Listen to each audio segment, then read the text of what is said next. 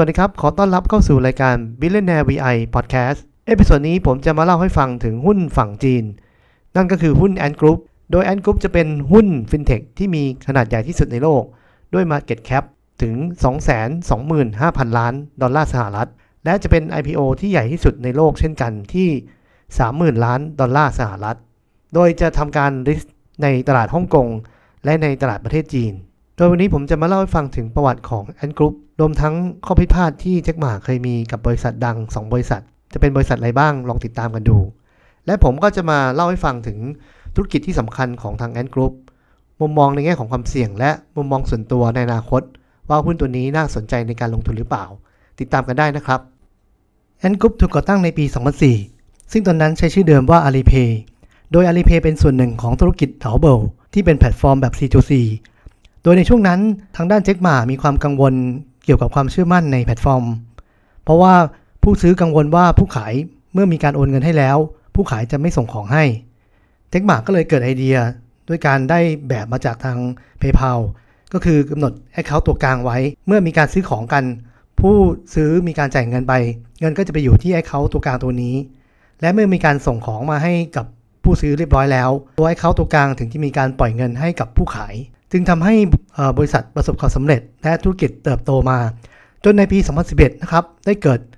เรื่องขึ้นกับทางแจ็คหมาเพราะตอนนั้นรัฐบาลมีการกำหนด ในแง่ของการขอไลเซนส์ตัวธุรกิจ e-wallet ก็คือธุรกิจของ Alipay ว่าถ้าเป็นธุรกิจในจากประเทศจีนเอง ขั้นตอนในการขอจะค่อนข้างง่าย และรวดเร็ว แต่ถ้าเป็นบริษัทที่เป็นมีผู้ถือหุ้นเป็นชาวต่างชาติ อย่างเช่นอาลีบาบาที่มีทั้งซอฟแบงก์และ Yahoo เป็นผู้ถือหุ้นใหญ่ จะต้องเข้าขั้นตอนในการขอและมีความเสี่ยงที่จะไม่ได้รับใบอนุญาต จึงทำให้แจ็คมาตัดสินใจที่แยกบริษัทตัวที่เป็นอาลีเพย์ออกมาจากอาลีบาบา และมีผู้บริหารนะครับมาถือหุ้นใหญ่ในบริษัทนี้ไม่กี่คน โดยที่ไม่ได้แจ้งให้ทางซอฟแบงก์และทาง Yahoo ทราบในเรื่องนี้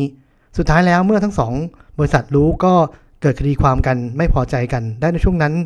ก็สร้างความเสื่อมเสียให้กับทางเช็คมาด้วย ในแง่ของการบริหารธุรกิจที่เรื่องความโปร่งใสของทางเช็คมาครับที่เกิดขึ้น หลังจากนั้นบริษัทก็ได้เปลี่ยนชื่อจาก Alipay มาเป็น Ant Financial Service Group ในปี 2014 Ant Group มีรายได้ในปี 2019 อยู่ที่ 17,600 ล้านดอลลาร์สหรัฐ และมีกำไรอยู่ที่ 2,600 ล้านดอลลาร์สหรัฐ ในปี 2020 แค่เพียง 6 เดือนก็กวาดรายได้ไปแล้วกว่า 1,700 ล้านดอลลาร์สหรัฐ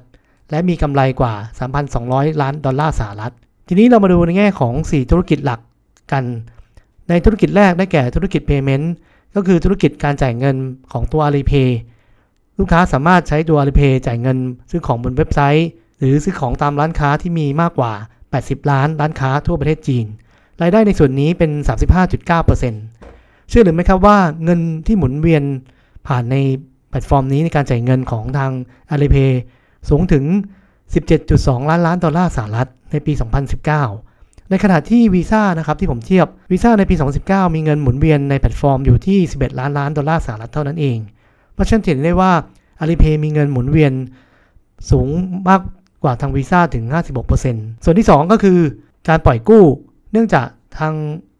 อาลีบาบาที่เป็นบริษัทแม่ มีการเก็บข้อมูลไม่ว่าจะเป็น การซื้อสินค้าบน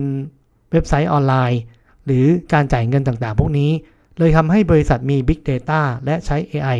มาช่วยแนะนำนะครับในการวิเคราะห์เครดิตให้กับลูกค้า ธุรกิจในส่วนนี้ทาง Alipay จะไม่มีความเสี่ยงเลย เนื่องจากเป็นแพลตฟอร์มตัวกลางที่เป็นตัวกลางระหว่างทางสถาบันการเงินกับธนาคารที่ต้องการปล่อยกู้ กับคนที่ต้องการกู้เงิน ไม่ว่าจะเป็นร้านค้าและรายย่อยรายได้ในส่วนนี้สูงถึง 39.4%เงินที่ มีการปล่อยกู้ในแพลตฟอร์มนี้นะครับสูงถึง 4 แสนล้านดอลลาร์เลยทีเดียวในปี 2019 ส่วนที่ 3 ก็คือ ส่วนที่เป็นเกี่ยวกับการลงทุน เราสามารถใช้แอป Alipay ในการเลือกการลงทุนได้นะครับว่าจะเป็นกองทุนหรือลงทุนในหุ้นต่างๆ โดยในปี 2018 มีเงินที่อยู่ในกองทุนหมุนเวียนสูงถึง 3 แสนล้านดอลลาร์สหรัฐเลยทีเดียว ส่วนที่ 4 ก็คือธุรกิจประกัน มีรายได้อยู่ที่ 8.4%เป็นธุรกิจที่มีการเติบโตเร็วที่สุด ง่ายๆ ก็คือว่าถ้าเราต้องการซื้อประกันก็สามารถใช้ Alipay ในการเลือก ซื้อประกันรถยนต์ประกันสุขภาพต่างๆ พวกนี้ได้ มาดูที่ตัวเลขสำคัญสำคัญของแพลตฟอร์มนี้นะครับ โดยแพลตฟอร์มนี้มีคนที่ใช้งานเรียกว่า annual active user ก็คือคนที่มาใช้งานรายปีอยู่ 1,000 ล้านคน แต่ถ้านับเป็นรายเดือนจะอยู่ที่ 711 ล้านคน และมีสถาบันการเงินที่เป็น partner กับทาง Alipay สูงถึง 2,000 ร้านค้าเลยทีเดียว ทีนี้เรามาดูในแง่ของความเสี่ยงของธุรกิจ ผมมองว่าเนื่องจากเป็นธุรกิจแพลตฟอร์ม ก็จะไม่ค่อยมีความเสี่ยงอะไรมาก คล้ายๆ Facebook ยกเว้นความเสี่ยงอย่างเดียวที่มาจากทางรัฐบาล ยกตัวอย่างเช่น ธุรกิจ investment นะครับที่ผมกล่าวไปว่ามีเงินหมุนเวียนหลายแสนล้าน รัฐบาลก็กลัวว่าเมื่อเกิดแพนิคขึ้นมา แล้วมีคนมาถอนเงินทีเดียวหมดเลย ก็อาจจะกระทบทั้งตัวของอาลีบาบาและ สถาบันการเงินทั่วประเทศจีน ก็เลยกำหนดจำนวนเงินที่สามารถฝากเพื่อใช้ในการลงทุนได้ ก็เป็นการลดการเติบโตของธุรกิจในส่วนนี้ของทางแอนกรุ๊ปเลยทีเดียว อีกส่วนหนึ่งก็คือ ก่อนหน้านี้ทาง Alipay สามารถเอาเงินที่ลูกค้าฝากไว้ใน e-wallet ไปลงทุนต่อได้ รัฐบาลก็มีความกังวลว่า ไปลงทุนแล้วมีความเสี่ยง ก็เลยจำกัดว่าต่อไปนี้ ทาง Alibaba ไม่สามารถที่จะนำเงินที่อยู่ใน e-wallet ไปลงทุนได้ต่อไป อันนี้ก็คือเป็นความเสี่ยงที่ผมอยากจะแชร์ให้ทุกท่านนักลงทุนลองพิจารณาก่อนที่จะลงทุน แต่ถ้ามองในแง่ของการเติบโต ผมยังเชื่อว่าธุรกิจที่เป็นสตาร์ทอัพทางด้านไฟแนนซ์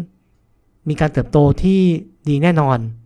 เพราะว่าทั้งในการเติบโตในประเทศจีน และการออกมาเติบโตในเอเชียตะวันออกเฉียงใต้ ไม่ว่าจะเป็นประเทศอินโดนีเซีย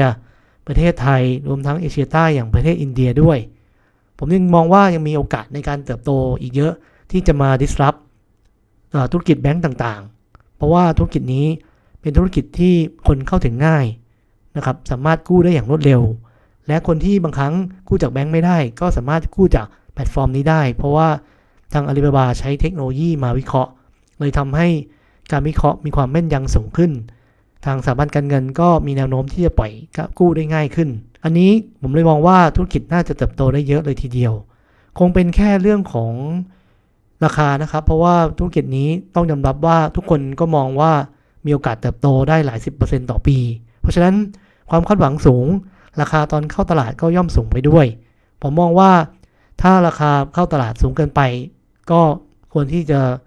รอจังหวะที่ หุ้นมีการปรับฐานเราเข้าเข้าไปลงทุนจะดีกว่า วันนี้ผมหวังว่าการรีวิวหุ้นแอนกรุ๊ปจะเป็นประโยชน์ต่อนักลงทุนที่